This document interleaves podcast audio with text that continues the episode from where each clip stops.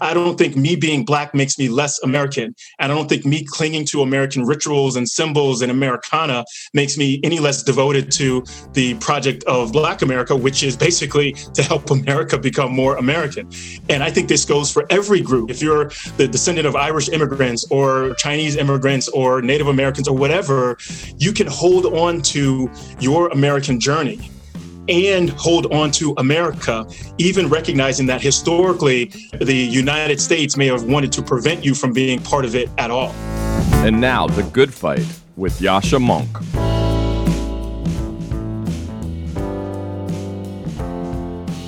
Instead of my usual spiel at the beginning of this podcast, I have a favor to ask of you today. The audience for the podcast has been steadily growing, but we want to make sure that we reach as many people as possible. And so, if you like the good fight, if you like the conversations we have here, if you want more people to hear some of the upcoming debates I will have on the podcast with everybody from George Packer to Niall Ferguson in the coming weeks and months, I would love for you to just take a minute to share the podcast with a few of your friends. You can take a second to find the right link and send it to people, or you can simply tell them, hey, I've been listening to this podcast, The Good Fight with Yascha Mounk. Go to your podcast app and look for it. It'll be easy to find. We want to make sure that we keep growing this wonderful community. And I would also love to hear your suggestions for further guests, your feedback, your ideas for how we can improve at the same time. Thank you so much for doing this favor to me. And now we're back to regular programming. My guest today is Theodore uh, R. Johnson. Ted is a senior fellow at the Brennan Center for Justice at NYU. He had a distinguished career in government and military before joining think tank land. He was a White House fellow during the first term of the Obama administration, a speechwriter to the chairman of the Joint Chiefs of Staff, and a commander in the United States Navy. Ted has a new book out called When the Stars Begin to Fall Overcoming Racism and Renewing the Promise of America.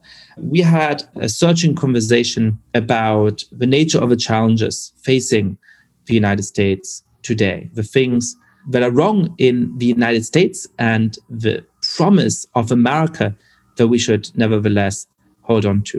I think Ted is one of the most important voices today in doubling down on the idea that despite all of the very real injustices, it is possible for a multi ethnic society like America to build real civic friendship, to have a future that lives up to its ideals more fully than the past or the present. So it's a tough conversation, but also, I think, an optimistic and an inspiring one. It's one that made me feel a little bit better about the country and the world. Ted Johnson, welcome to the podcast. Thank you for having me. Always good to be here.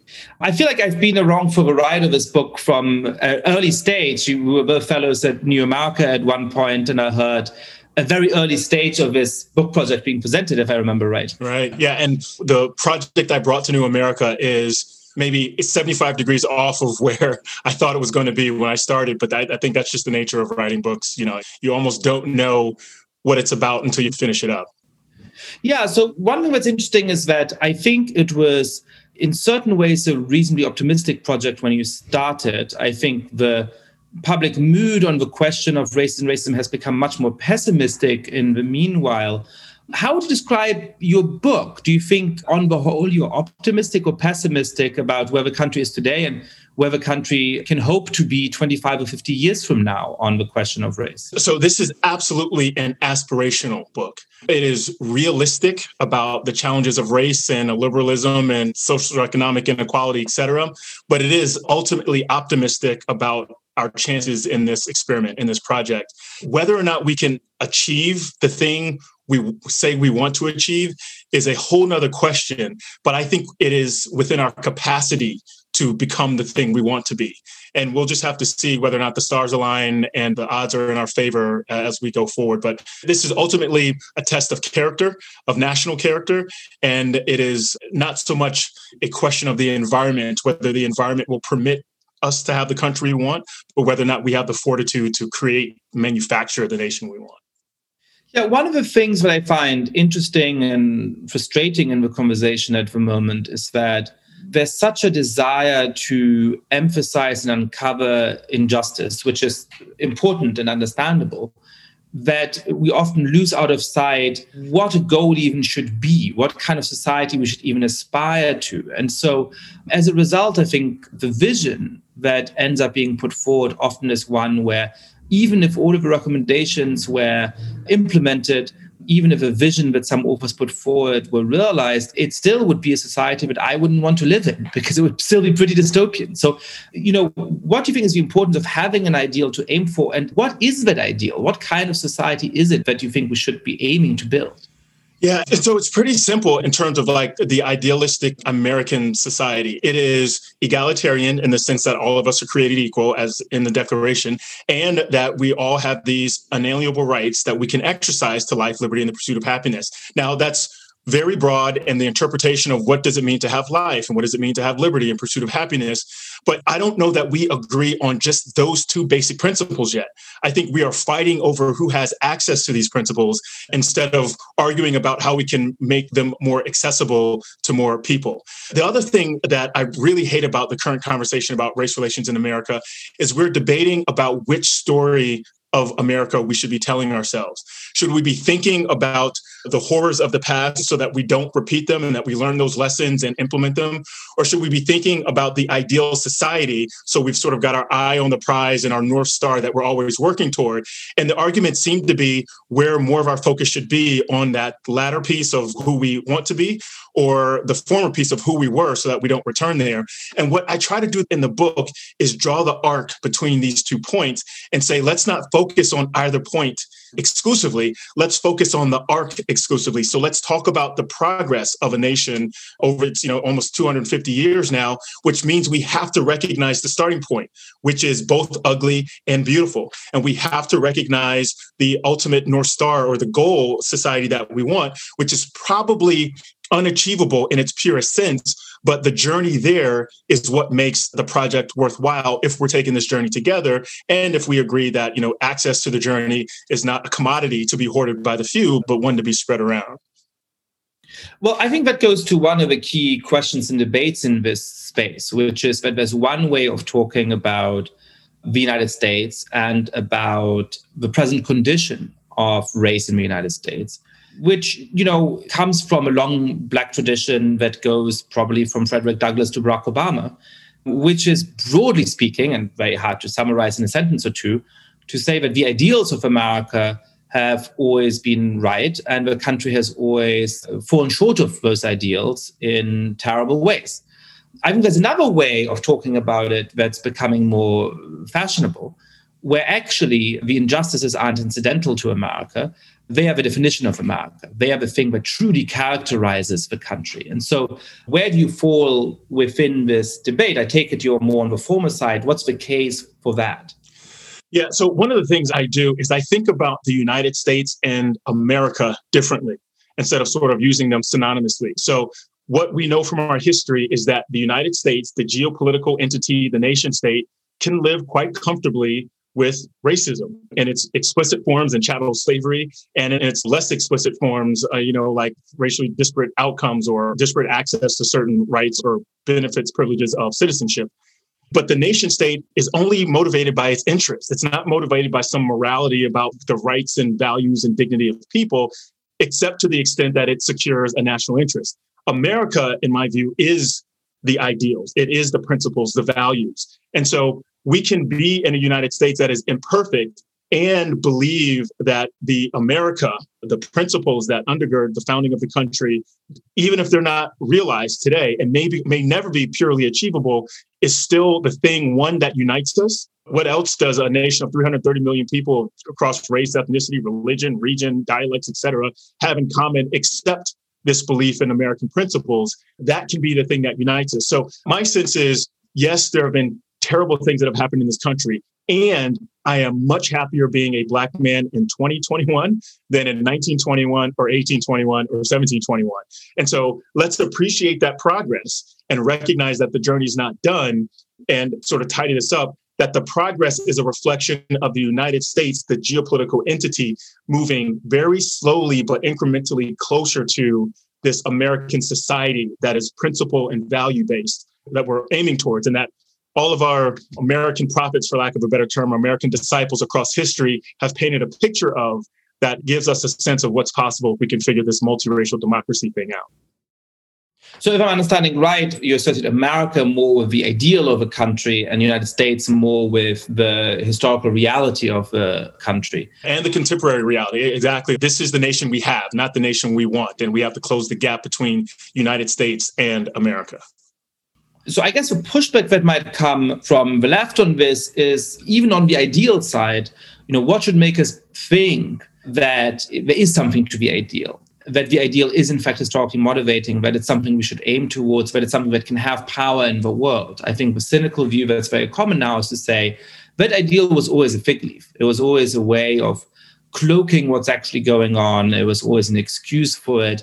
And so actually we should give up on the ideal. Why is it that we should hold on to the ideal? Why is that normatively right and sort of practically realistic? Yeah. So a few things. One is um, the words written at the founding of the country did not accurately characterize the state of the country when they were written. And I think everyone kind of agrees on that. The original sin, in my view, isn't what white people did to black people, but it's that a nation founded on the principle of equality enslaved people. And so, like, that natural contradiction was the original sin in my book. But over time, every generation has sort of reinterpreted, I think, to a more accurate interpretation of those founding principles. So, Abraham Lincoln gave new life to the Declaration in many of his speeches. And whether or not the words that Lincoln said in his interpretation of the Declaration was actually what the framers, the founding generation meant when they wrote them is almost beside the point because Lincoln gave them new life. Martin Luther King gave both the Bill of Rights and the Declaration new life in I Have a Dream speeches, etc.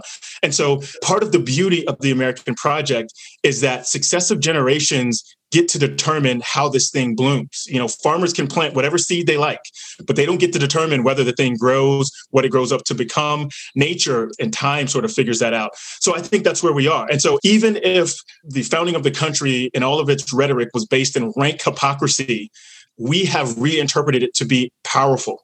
And even those on the left utilize the powerful rhetoric of our founding documents to justify their policy positions, whether it's Medicare for all or tuition free college, whatever it is. It's not because they want to burn down a nation where all of us are created equal and where we have the rights to life, living, and pursuit of happiness. It's that they think these policies actually get us closer to that. And so, even for those folks that think America is irredeemably racist, I think my sense is they're saying in the gap between who we have been and who we profess to be, that racism is the cause for that gap. But my sense is that as long as we work towards closing that gap, it is proof that the project itself is not irredeemably racist, no more than the generations that implement the project are. So if we can be better than the previous generation, then the project itself becomes less racist because we say so, because we, the people, get to determine what this thing looks like in the end you said a few minutes ago that you would much rather be a black man in the United States in 2021 than in 1921 or in 1821. I think it's obvious that that would and should be true. At the same time, your book describes ways in which America today continues to be deeply shaped by racism. How would you, at a sort of 10,000 foot view, describe the present moment. And I don't mean the present moment in relation to Donald Trump or to QAnon or to very important things that have happened over the last few years, but in relation to 50 years ago, to 100 years ago, or to where hopefully we will get 50 or 100 years from now. Yeah. So I think the challenge and the beauty in America is sort of wrapped up in this one thing. And it is that there is a cohort of folks who think that America is a static thing and changes to that static thing represent a threat to the thing itself. And so they defend the static version of America. And to whatever extent change happens, as long as it's small and incremental, then it may be acceptable as long as the status quo isn't disrupted too much. And this also emanates from a place where it's a zero sum game, that the more of America you get, the less of it is available for me. On the other end, there is the America as an expanding project, and that there's enough of this for us all. and that if we have our principles right, if we practice, you know, civic friendship with one another, that we can figure out how to make this work for all of us. And while it will require some sacrifice and forbearance from all of us, that ultimately we leave behind a better nation than the one we inherited. So, in some sense, we are picking up the battles from 50 years ago, 100 years ago, and trying to partition out our part of America that we feel like we have rights to based on the Constitution and, and, our struggles for equality. And then, in another sense, I think in the more ideal view of America, it is that this is not a zero sum project, that when we expand our democracy, we actually strengthen it instead of weaken the portions of it each of us receive. And making that mental hop is not an easy proposition because when you are in an unequal society, a society that has a hierarchical structure, those folks at the upper end of the hierarchy, when they sense a leveling, that is, they actually sense that leveling as loss instead of a societal gain. And so, the ultimate project, in my view, the goal that remains in front of us is to make the increased access to our democracy not feel like loss to those who have traditionally enjoyed more of it than others. John Stuart Mill is one of my favorite writers, and in his wonderful book on women's equality, the subjection of women, he makes the great point that, in fact, the loss from male domination is to both sexes. It is most obviously and most cruelly to women, but it is also, for example, men who are incapable of getting the joys and the meaningful virtues of a relationship of equal with their spouses or with women in their lives, as long as they live in a society in which men have all of those legal advantages over women. I feel like you make a somewhat similar point in trying to argue in your book for why it is that we should think a society of true racial equality is one that all Americans could benefit from. Tell us about that. And this is a novel point to me. I mean, Heather McGhee in her recent book has argued this. Carney in his recent book has argued that when inequality whether it's racial, socioeconomic, when it happens, all of us, even those at the upper end of the hierarchy, are harmed by its presence.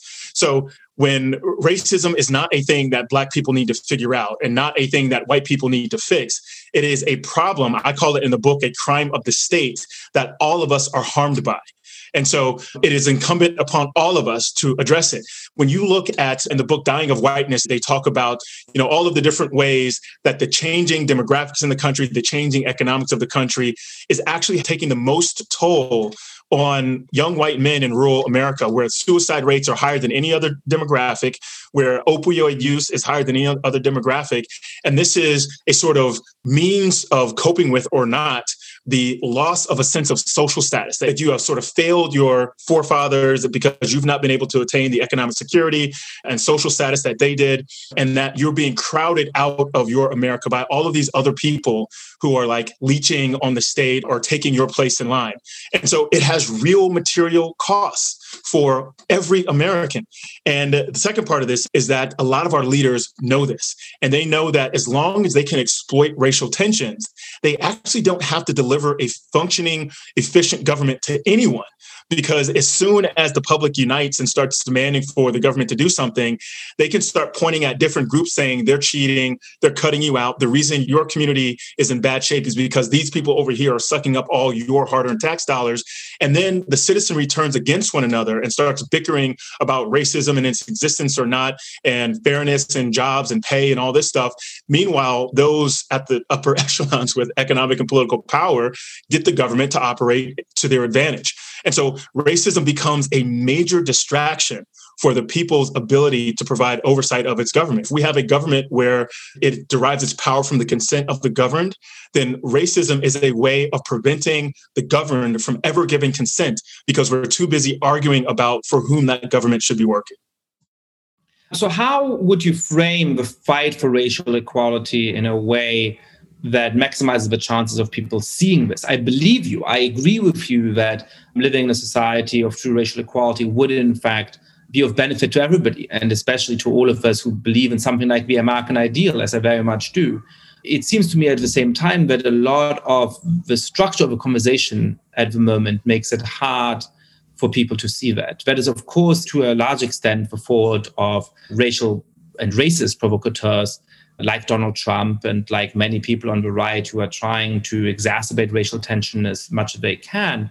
I worry, for that some of the language among my own friends helps to exacerbate that feeling as well. When we talk about electoral politics in a way that basically says, over time, white voters are dwindling, non white voters are rising, and that's why Democrats are always going to win. It is casting the American future in these zero sum terms. If mainstream media outlets speak of people of color as inherently virtuous and white people as inherently evil, it seems to set up a moral stream that understandably makes people very defensive. So, how do we fight for racial equality in a full throated way without running that danger?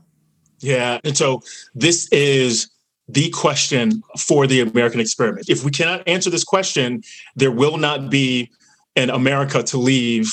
There might be a United States, but it's not going to be the America that we want. And so there's no easy answer. What I think is not the answer is pointing to the material losses that people experience by supporting racially divisive policy or supporting politicians that capitalize on exploiting racial tensions.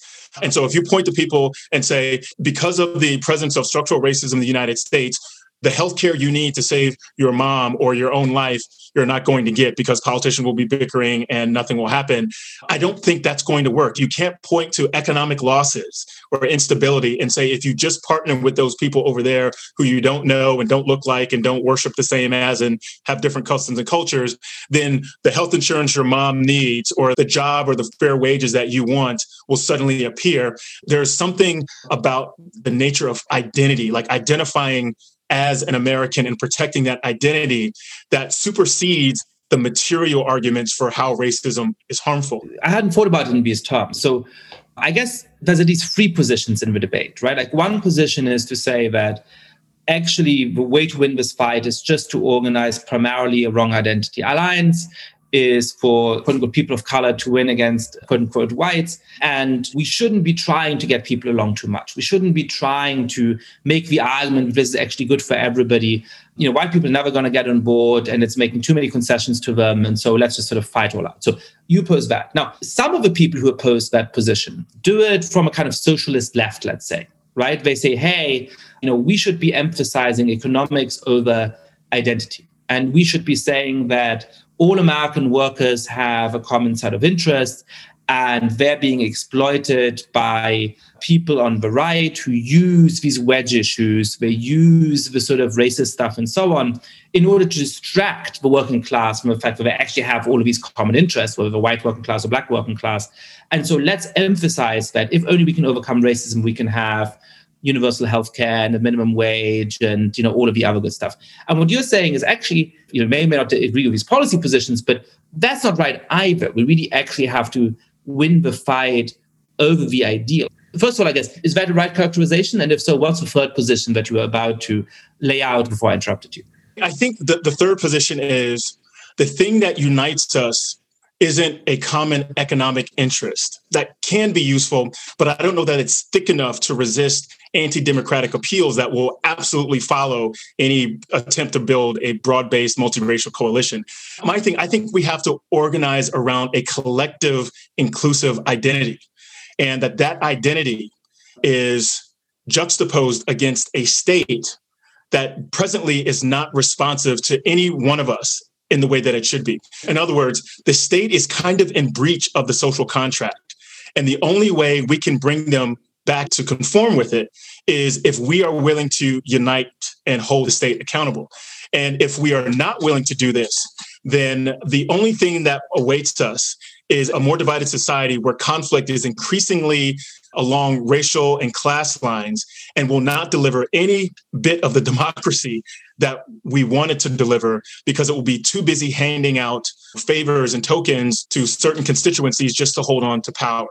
And this is what makes the argument so difficult because I'm asking people to come together over a shared belief instead of a collective self-interest if that makes sense. Instead of saying here's what you gain here's what i gain and so let's just work together so we can both get what we want out of this thing i'm saying we both get shortchanged in this thing unless we recognize each other's inherent right to the thing in the first place. And the only way we can do that is recognize that we are essentially democratic strangers in this large nation that needs to find a way to establish civic friendship so that the nation we want to have is a nation that is possible for posterity. And If that's not enough to move you, if you would rather have a country where your group wins and everyone else loses, fine. Say that. Don't say that you believe in American values and principles. Say that you're fighting for in a liberal society where your side wins. And then we can have a, different discussion about what the country results from after that.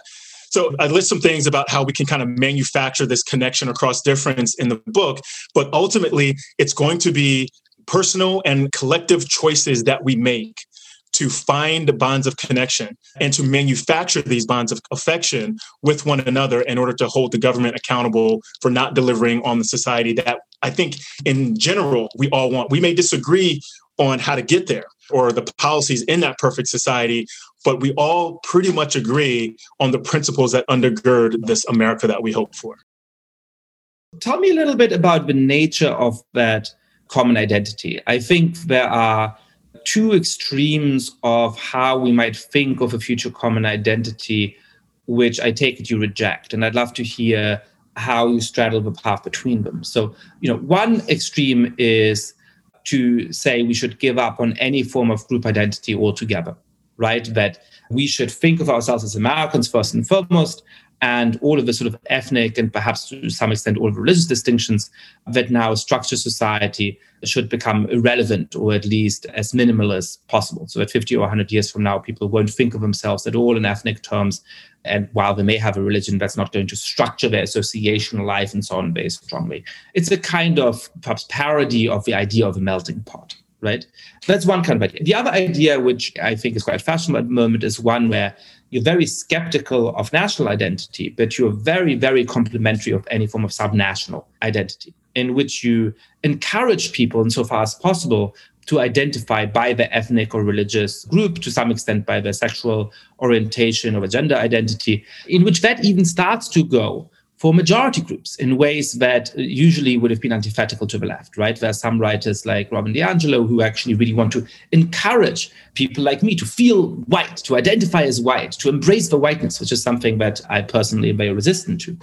So it seems to me that you have, I don't want to call it a middle vision, because I don't think it's an arithmetic middle between those two, but a third vision, which recognizes the importance that, for example, Black identity is going to play going forward in a way that the first perhaps doesn't, but that also wants to, is skeptical of the doubling down on subnational identity, is mindful of the need for a national identity in a way that the second conception I outlined is not. So tell us how this third conception of identity compares and contrasts with the two that are sort of so dominant in debate today.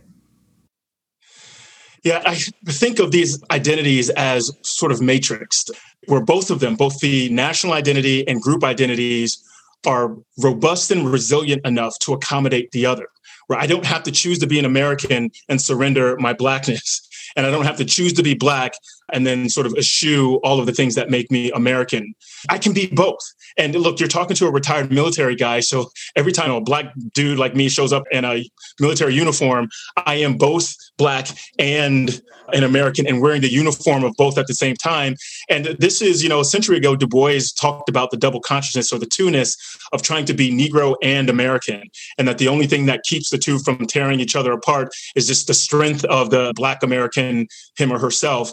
And so I think of it in that way, but I don't think they have to be intention. I don't think me being black makes me less American. And I don't think me clinging to American rituals and symbols and Americana makes me any less devoted to the project of Black America, which is basically to help America become more American.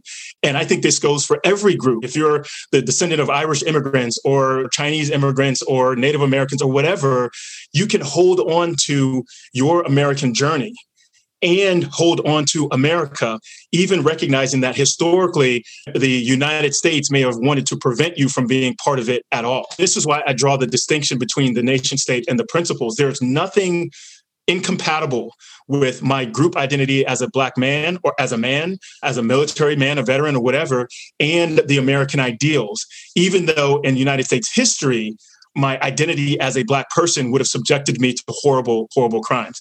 So that's how I think about this. Now, the hard part is figuring out how does one live with these matrix identities in a society one where group identities are leveraged politically where group identity has material impacts on your outcomes, whether it's education or wages or jobs or housing opportunities or whatever.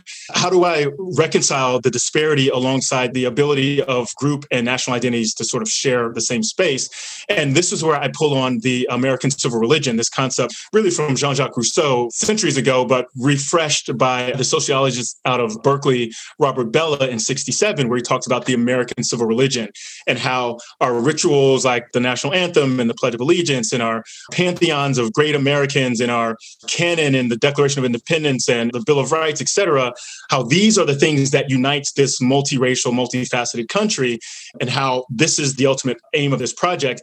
But one of his students, uh, Philip Gorski, I can't remember if he's at Yale or Princeton, but basically says that vision is true, but the bastardization of that vision is increasingly prevalent. The folks that stormed the Capitol had a civil religion. It was just like religious ethno nationalism. You know, it was very Christian, it was very white, and thought that America was for a very specific few that were self appointed defenders of the realm. And then there's another bastardization that says there is no place for any of this floaty, flowery rhetoric about ritual and commonality and these high minded principles. He calls it radical secularism. There are only policy battles, there are only outcomes. And let's focus on outcomes and policies and not on the emotional connections we have to one another based on our shared belonging in this larger project that we call America. Yeah, that's fascinating. Think through these sort of different bastardizations of a civic religion. I mean, one way of teasing out what you're saying is to talk about patriotism and the importance of that. And I'd love to hear your thoughts on that. So I think in a way you've already made the case for it. I'm also really interested in this idea of civic friendship that you mentioned. What would real civic friendship look like if we manage to build civic friendship? I guess where do you see it present today in the United States? Where do you see an absence of it? And if we managed to build a society that truly has civic friendship, what would that look and feel like? Yeah, that's a great question. So, to the patriotism point, I do believe that there is a place for the national anthem. I'm not one of those folks who thinks reverence of the flag and the national anthem is actually more harmful to the project than the embrace of it. I actually think it's good for us to have these moments where we come together. In fact, I think the most powerful singing of the national anthem ever was Whitney Houston's 1991 Star Spangled Banner at the Super Bowl at a time where the nation was at war. This is a Black woman from Newark, New Jersey, whose family was part of the Great Migration out of Georgia, giving the most beautiful rendition of the national anthem so much so that it became a national bestseller and you know funded red cross and military. I mean it's just it's gorgeous. And i think th- that is an example of how you can hold both your group identity. I don't know if another person could have brought that beauty to a national anthem which is a part of our national identity than her in that moment. So patriotism i talk a little bit about kaepernick in the book you know him kneeling and the focus was on his kneeling during the ritual instead of the fact that he still participated in it. He didn't walk off the field. He didn't not show up for it. He participated in the ritual. But because he didn't do it the way people wanted him to, they thought he was being disrespectful. And when in fact, you know, kneeling was a gesture that was chosen on the advice of a military veteran who said, instead of sitting on your butt, why don't you kneel as a sign of respect to show that you still love America, but that you're just trying to point out some things that are wrong or where it's falling short. So I think our conception of patriotism needs to expand to not be so liturgical and so focused on adherence to ritual and instead focus on the participation in the ritual, even when you're exercising your First Amendment rights in that participation, especially when it's not done in a disruptive way like Kaepernick. So, to the second question of civic friendship, one, civic friendship extends that grace so that when Kaepernick kneels or other people kneel, you recognize that as a sign of respect and an exercise of the very constitutional rights that the flag represents and pointing out where the nation has fallen short. But where it exists in an enduring fashion, and in a place thick enough to be resilient to other appeals, I'm not sure that it does. I think we can get snapshots of it when a natural disaster hits some community or like among cancer survivors. I think there's a kind of civic friendship through shared experience. I think civic friendship, it is the active part of solidarity, which is what the book is really arguing for. How can we find solidarity with one another across these differences? Which is to say, how can we be civic friends with people in a democracy that will never meet? You know, people in Idaho that I'll never meet. How can I be their civic friend and stand in solidarity with them? And this is the question. And I don't know know how to create this thing, I've suggested things, you know, more civic education and national service and thinking about things like deliberative democracy that mandates people be included in decisions that government makes or reforms to our institutions and processes. But even if we do all of these things, there kind of has to be a desire to actually be a participant in the America that we profess to want instead of a combatant in the America that we perceive to be in short supply and we're trying to commandeer it for ourselves. As an immigrant to America, I have a slightly different view on what holds America together than virtually all of my friends who were born and raised here. So I want to put this to you because I agree with everything you said so far, but I would add to it that it does seem to me like America has a common everyday culture which actually is a really important part of what gives people a form of common identity, and to some extent, perhaps at its best, a form of common civic friendship. Now, you know, I spent part of the pandemic in the northern part of Florida, which is to say, the part of Florida that's north enough to really be the South. I'm recording this while I'm staying with friends in Harlem. You know, the cultural difference between this place and Palm Valley is huge. And the cultural difference of people in different boroughs of New York, or different parts of different boroughs of New York, different parts of the same borough of New York, different parts of Queens, are very, very significant. So I don't want to understate that. And yet, especially if you look at people who were born and raised in the United States, uh, whatever their ethnicity, whatever their place of birth, whatever their religion, they share a set of common cultural scripts, a set of common cultural references that, as somebody who's new to this country or was new to this country 10 or 12 years ago, actually appears very, very strong. And so I wonder whether you think that a common American culture not one that harkens back to the Mayflower, particularly, not one that sort of, you know, putting on historical costumes, and obviously not one that primarily looks to one ethnic group, but rather one that really recognizes the lived American culture of 2021, which for the many problems of the country actually is very diverse, sees people cooperating, whether in the workplace or in private life, across many ethnic and religious divides, sees the emergence of musical genres which are uh, deeply shaped by you know many different demographic groups. You know whether that lived American culture can be part of that American identity, or whether it really is primarily those civic ideals, primarily those political ideals. Yeah, that's a great question. I was in the military, which meant one, I was around a bunch of different Americans from places I'd never been, people I never would have met, except for the fact that we were stationed together or we deployed together. And we were often together overseas. And you get a real sense of what American culture is when you're outside of America, especially with other Americans. And sort of when you return to America, just sort of walking off of the airplane and back into the airport, you kind of feel America in a way that you feel foreign when you walk off the plane in another country. And so you're absolutely right that there is a common culture. There is a sense of America that all of us belong to just by virtue of the fact that we grew up here or that we've been here for so long. So this is in the book, I sort of give a few lessons from the Black American experience that I think the nation would be wise to adopt in order to establish this national solidarity. One of them is essentially social solidarity. So, national solidarity, the way I describe it is basically political solidarity plus civic solidarity, which is to say, political solidarity is when people stand together over a just cause, over a moral cause, and they bond together over their adherence to this moral belief and sort of stand beside one another for that reason. Civic is when people bind together because there's something in their society that is broken and they're sort of demanding collectively that that thing be fixed. And it's often people demanding of the state to do this thing. So national solidarity is essentially people coming together over a moral claim like defeating racism and inequality and demanding the state take action to do this thing. And we stand in solidarity with one another so that we all benefit. But the part of the Black experience that I pull out that we would be wise to adapt is the social solidarity, which is the solidarity to be found in groups that you didn't choose to belong to, but that you do belong to. And by virtue of your belonging, a culture and a connection emanates from it. And this is exactly what you're talking about this sort of social solidarity of being American. And for all of the complaints you may have of the country and its governance and its leaders, you know that when you return from Europe or Asia or Africa and land in America, the feeling of stepping into that American airport is familiar. And you didn't choose to be American for the vast majority of us. Some of us did, but the vast majority of us were born here and were sort of born into this culture. And so you have a kind of social solidarity because of this shared American culture. And instead of politicians building on that social solidarity to build unity, they sort of make these rhetorical pleas to it.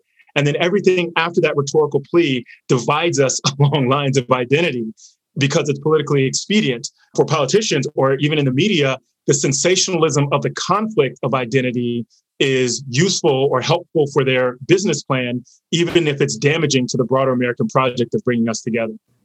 What does it look like to foster that civic friendship and that common sense of identity in a practical level in institutions. It seems to me that there are very different sets of ideas about how to do that. I don't know that much about the military. I haven't served, but my understanding is that by and large, the message from the hierarchy there is to say, you're a soldier, you're a member of this particular unit, you're an American, and while, of course, we recognize that you have other attributes, while we may give you, when that's feasible, a day off for your religious holiday and all of those kinds of things, you know, really the common identity comes first. In many spaces, there's a different approach. So now in many elite private schools, you have sort of affinity groups which are not self-chosen that's one thing right when people say i want to go hang out with people who are muslim or who are black or who are jewish after school but rather imposed by the administration. So that you talk about race or other issues in race segregated groups or religiously segregated groups that are sort of chosen and imposed by the administration. So that's something where you're saying, no, in order to build a functioning school community, we should really emphasize and double down on these identities. Which of those approaches do you think is more promising, and what can we learn from different kinds of institutions in American society for how to build that civic friendship? I can tell you the vast majority of folks that I worked with in the military didn't join the military because they were bubbling over with patriotism from the womb till their 18th birthday and wanted nothing else but to be in uniform. There are some, but it is not the majority, not even close. Some folks have always just wanted to fly jets and so the military became a way to do that in an economically feasible way. Uh, some folks have always liked the camaraderie and the fraternity of military life. And so they joined for that reason.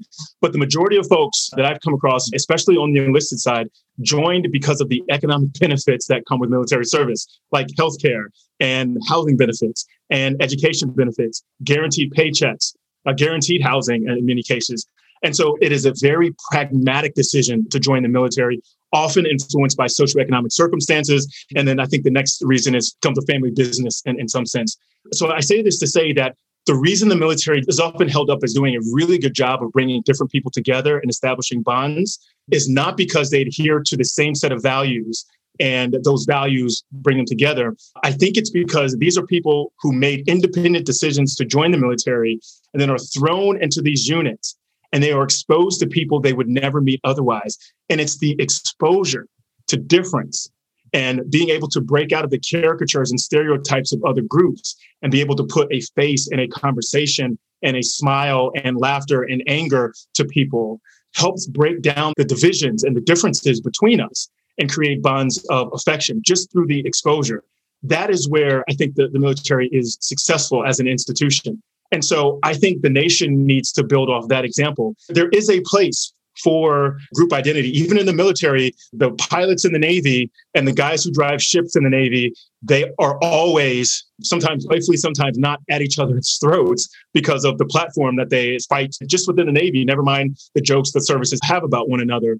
That's fine. So ERGs or employee resource groups or affinity groups, those are fine as long as the message is about how those identities are part of an inclusive America and not how those identities should segregate themselves from America because of its history.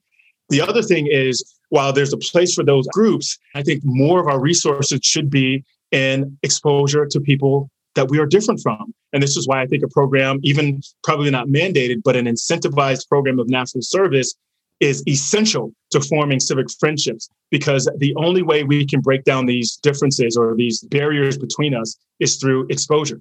And so, to the extent we can foster that, facilitate it, manufacture it, uh, I think the project of American democracy kind of hinges on our ability to find it.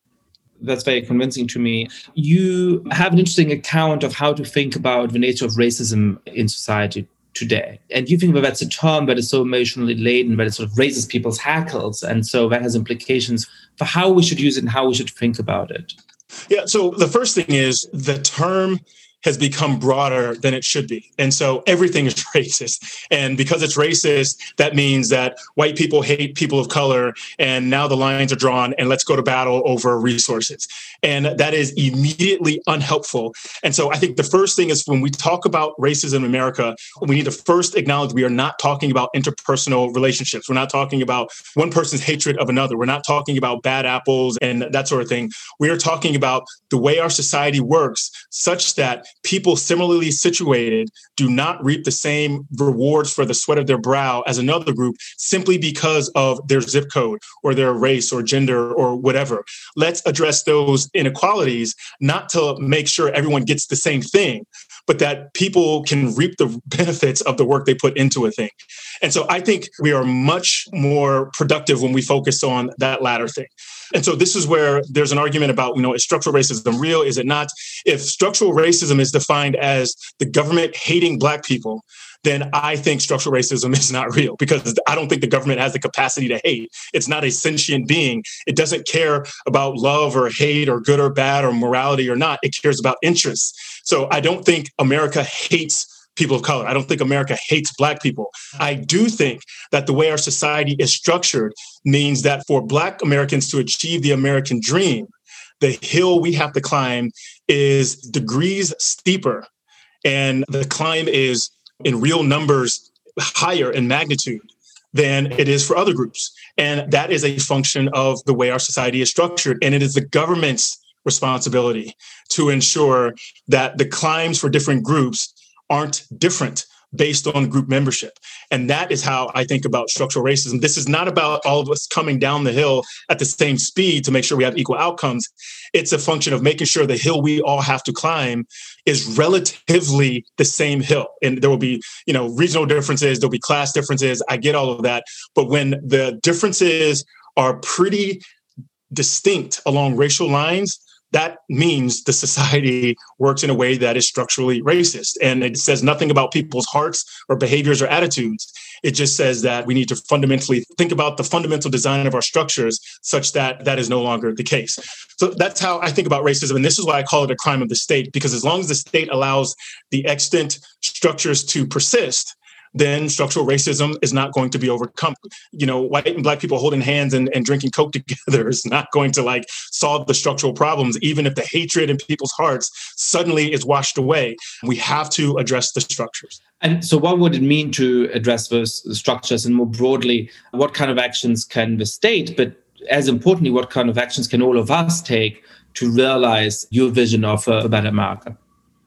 Yeah. So, you know, one is if we were to pass every pro democracy measure in front of the House or the Senate today, we still would not have an egalitarian society on the back end. It would be a society perhaps more likely to achieve that egalitarian thing. But as long as people are not committed to one another, then the outcome of any policy implementation is likely going to replicate the existence of inequality that was there prior to its implementation, just in a different degree. So, how do we get rid of the unfairness in our structures? One, I do think that there is democracy and justice reform things that we can do. You know, if there are disparities between who's getting arrested and who gets longer sentences and who it's really easy for them to vote and who it's really complicated for them to vote, then like let's stop doing that. And whatever reforms that are required to make the experience more fair and more equal across group differences or group belonging, the better. But this is a project of character. And so we have to one get to know one another which is why I, again i recommend national service. We have to work alongside one another. So this is not about just having beers and exposure but now let's decide what our school budget is going to be and the community is going to come together and deliberate together and then make binding decisions that they all agree to adhere to as a result of that deliberation so that we are active participants in this democracy alongside one another. And so I think that exposure and then this broader project sort of helps facilitate some of this connection to ensure the structures are fair and that other points of view are recognized. But the sort of moonshot of the book is this is that if we don't change a single process, a single institution from the way it exists today, but we have a change in national character and how we view our fellow citizens, and we are willing to go to bat for them when they're being treated unfairly, then the status quo structurally probably is okay because the actors within the system are thinking in terms of solidarity. Conversely, if we have perfect systems that run really efficiently, but we have a populace that does not see themselves and their fellow citizens, then there is no improvement that we can make to the systems of democracy and justice that are going to get rid of the animus that is felt within the populace. And it's like giving a 15 year old the keys to a Corvette or a Porsche. It doesn't matter how well the machine runs, the person behind the wheel doesn't know what they're doing. And so we have a citizenry that isn't pro democracy. And so we need both. But I err on the side of the former. Let's figure out the bonds of civic friendship first, or not first, but two, because that is what gives us long term stability and resilience, even as our institutions are weakened and strengthened as time goes on. Ted Johnson, thank you so much for coming on the podcast. Oh, thank you for having me. This is great.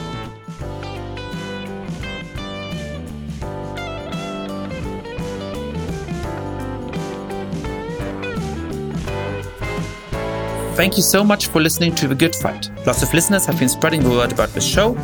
If you too have been enjoying the podcast, please be like, rate the show on iTunes, tell your friends all about it, share it on Facebook or Twitter. And finally, please mail suggestions for great guests or comments about the show to goodfightpod at gmail.com. That's goodfightpod at gmail.com. This recording carries a Creative Commons 4.0 international license. Thanks to Silent Partner for their song Chess Pieces.